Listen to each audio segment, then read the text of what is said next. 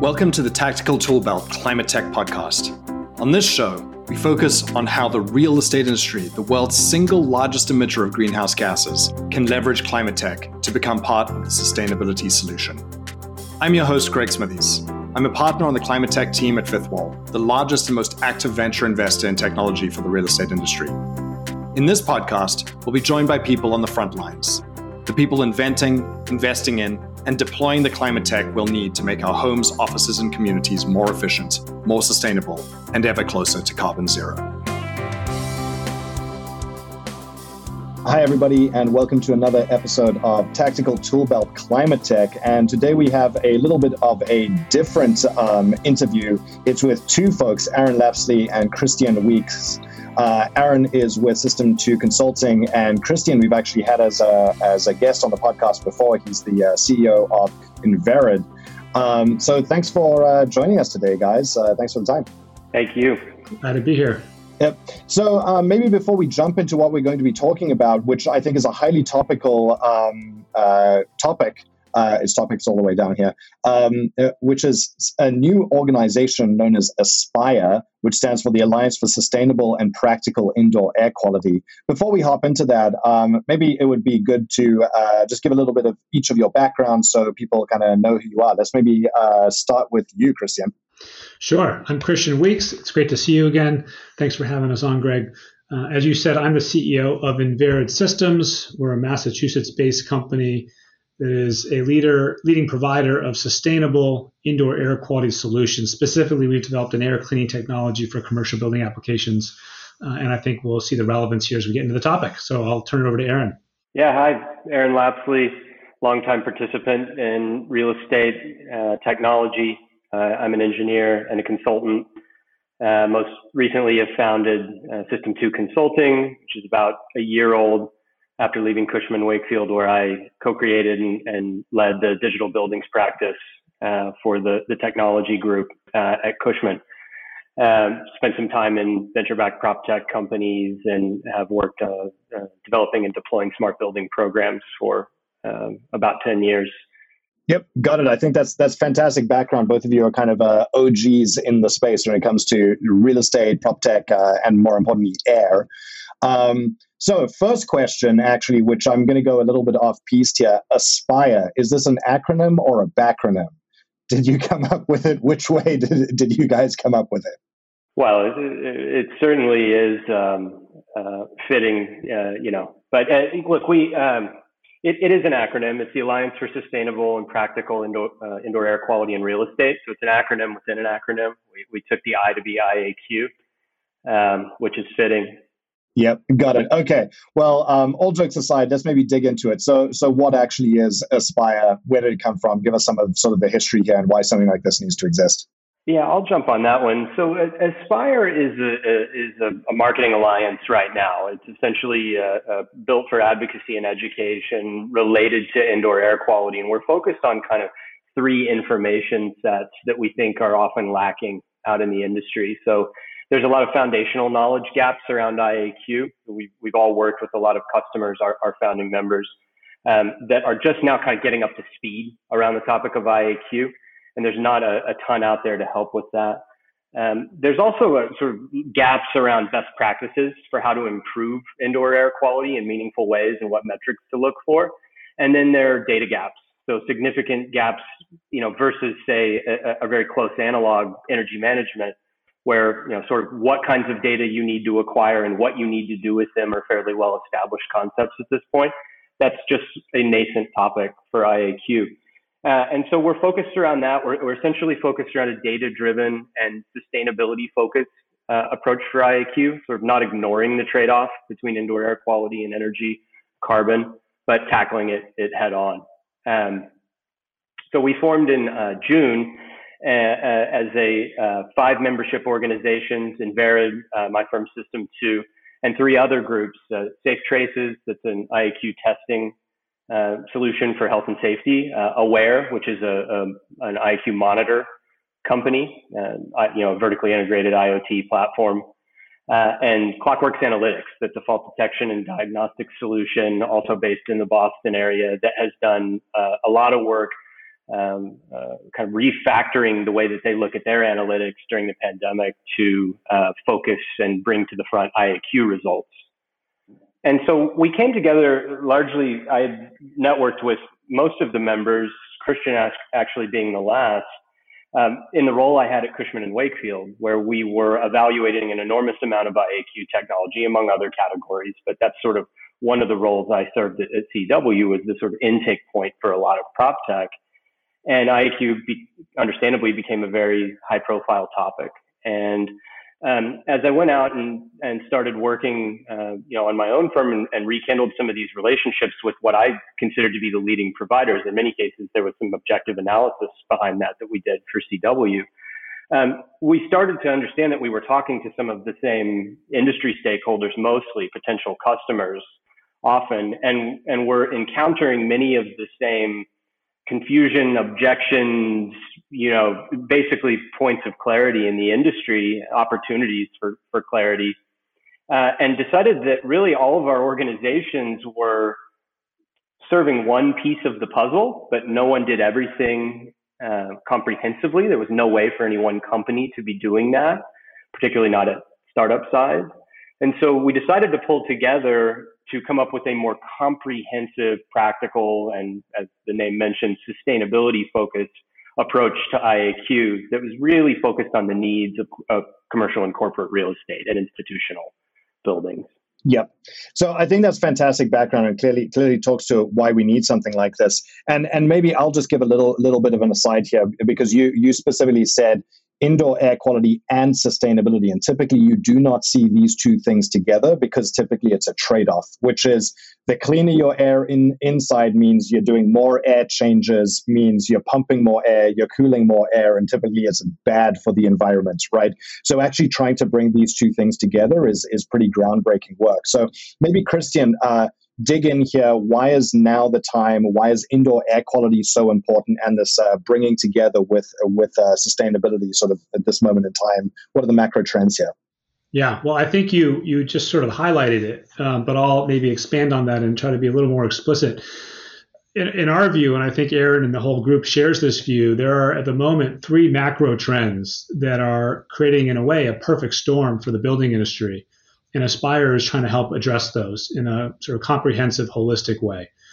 The first of these macro trends, of course, is is the impact COVID nineteen is having on on the markets, on the building, on, on buildings. And you know, as you have alluded to, it's generated a great deal of new interest in this whole topic of indoor air quality in a way that we've never seen before. So, COVID 19, the pandemic, is driving this trend around indoor air quality. At the same time, uh, the climate crisis is front and center. And you know, for decades we've had cities, we've had states, you know, working on climate change. Now the federal government is putting its muscle behind climate change as well. So, you know, if you read the headlines, you know, maybe IAQ is first one day, but climate crisis is probably first the next day, or maybe in the next day it might be, you know, inverted again. So those are two of the three. The final, you know, major trend we're, we're all talking about now, of course, is is the impact of wildfires and other forms of air pollution that is being brought to the fore by studies by the American Lung Association recently, by the WHO's new report a couple weeks ago, basically saying that even what we considered before sort of relatively okay levels of pollution are not okay, right? Any level of pollution, particulate matter in the air, uh, is a health concern and a major issue. So we've got these three things happening together. We've got COVID and this greater interest in air quality. We've got the climate crisis, and as you said, those two better indoor air quality and energy efficiency have often been at loggerheads with each other. But you've also got this issue now where outside air isn't always fresh. So our view, as we started talking with each other, Aaron and I and the other companies, we all sort of realized we're all delivering a part of that solution and talking in similar ways about how we need to address this holistically. And said, well, let's work together to actually make the message more coherent and bring it to market as more of a unified voice. So the timing, I think, is right, and the industry is needs help sorting out these sort of trends and how to address them in a practical and sustainable way, as, as Aaron said.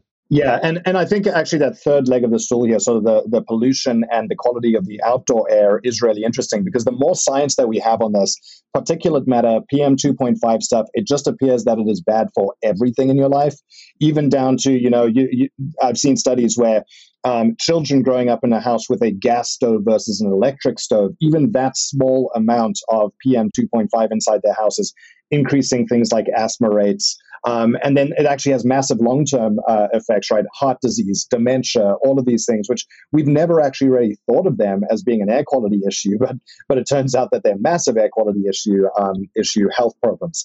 So um, okay, let's let's maybe dig in a little bit. You do have the word practical in this um, uh, in this acronym. So, uh, what would you uh, consider to be kind of best practices here in terms of uh, things that people can do? Yeah, great question. So, our kind of core foundational philosophy uh, is based on what we think are the five main objectives that building owners, operators, occupants want to achieve. Um, the first is uh, they want to be able to monitor and improve indoor air quality and, and ventilation systems that affect it. Um, the second is they want to measure and reduce pathogen transmission risk and, uh, um, and, and illness risk and, and generate better health outcomes. And these two things are very related, but they're not the same. And they have different technologies uh, that you need to monitor environmental variables versus do health and safety testing, which heretofore wasn't really all of that possible. It's one of the reasons SafeTraces is a part of our founding member group because they, they have a key foundational technology that's starting to enable that to happen. Uh, the third objective is to reduce energy costs and carbon emissions. We, we can't look past that. We have to address that trade off head on. And at a fun, foundational physics level, Greg, you're right. There are trade offs. You can't get away from that. I mean, I'm an HVAC engineer by, by trade. Um, uh, I'm licensed in three states. Like it, it, it is important that we maintain, in fact, go way farther than we are on building zero energy buildings. That has to be front of mind. At the same time, we have to improve uh, indoor air uh, outcomes as well, right? We have to do both things, right? So that's just address it head on. Uh, the fourth objective is clearly CRE participants want to demonstrate success and leadership through certification. There's a lot of options for that now, but there are some that are performance based and particularly focused on indoor air quality that we think are um, an important part of the equation. Uh, and then last, but maybe most important is uh, participants want to direct their investment dollars to the highest value opportunities and solutions. And that has been maybe the hardest thing to do over the last 18 months when you boil it down, there's not that many things a facility manager or, or asset manager can do to improve indoor air quality in a building. I did a post on LinkedIn about this a couple weeks ago from my System 2 account eh, where I've, I've done kind of worked out a spider diagram in Miro on this. And there's like 35 things basically you can do. You can add stuff, you can find broken stuff, you can augment your existing HVAC, you can limit occupancy, uh, you can change the layout of spaces. Those are basically the five categories, and you go out from there. But deciding which things to do is very, very hard in an information poor environment. And that's where we've all been living, right? I mean, uh, uh, individuals as occupants, uh, as well as very sophisticated facility management organizations. So those, those sort of five things in no particular order are what we have set out to solve. And if you look at actually how to do that, there's sort of a raft of solutions you need to do that that really kind of start to form the core of the, the founding members of Aspire. You, you, need IAQ monitors, you need fault detection and diagnostics for your HVAC, you need airborne health and safety risk testing.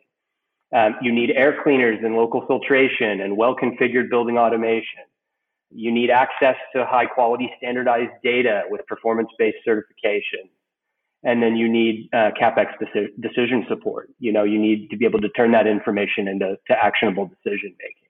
Yeah, so you just listed a whole lot of things, and I understand, right? Like the you know, thirty-five overall things that can be impacted, but I, uh, you know, I'll put on my my commercial landlord sort of hat here for a second. You just said a lot of things that sound expensive, right? So my question here would be, you know, as the building owner, as the building operator, why should I be doing these things? Like, can this drive higher rents? Can this um, lower my um, my vacancy rates? You know, uh, uh, ultimately, what is the sort of the payback here, or, or the way, best way that I should think think about this as a as a business decision? Right? Is this an investment? Is it a cost cutting cutting exercise? Um, is it all of the above? I think the best answer for that will come from Christian and, and what they've experienced with selling their, their product and through CRE. Yeah, I'm happy to take a stab at it. I think that the market has evolved. I think initially a lot of the focus was, you know, certainly with energy efficiency, it was on that two or three year payback. Maybe you could stretch it out and get people to sign off on a, on a four year payback, but it was very sort of financially driven. Um, I think with COVID, that's evolved, right? With COVID and with everybody working remotely now, I think the number one concern for commercial real estate is how do we get people back? And with with the new normal being much more of a hybrid model in terms of people using office space, uh, it's also not only how do I get people back, but how do I sell leases? How do I make sure that I've I've got you know full occupancy in terms of you know my, my space is being leased out? And so it's less, you know, there had there is less of a focus on that, you know, that immediate payback. Uh, and it's much more, I think, about how do I create a space that is differentiated from the vacant space across the street or up the, you know, or up the street. Uh, and that's become much more about health and safety, I think, due to COVID. So it's, I think that's where the market is. And again, the question is how can we help the market sort through all these different decisions and options that are out there to come up with these practical and sustainable solutions. So, you know, where Enverid is focused, if we think about the framework that Aaron just laid out for, for Aspire, is really around how do we help people achieve, you know, good indoor air quality and do it energy efficiently. Uh, and I can get in, you know, I can maybe, maybe maybe I'll just dive into that a little more, and then Aaron can, can can respond and expand from there. But you know, somewhat ironically, perhaps I think what actually COVID has highlighted is that bringing in lots of outside air, while helpful from an indoor air quality standpoint, is actually very energy intensive.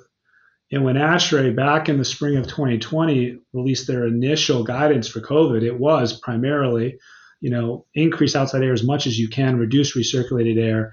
And very quickly, the response from the market was either my systems can't handle that much outside air, or that's really expensive, and I'm now up against the wall on all my sustainability goals right?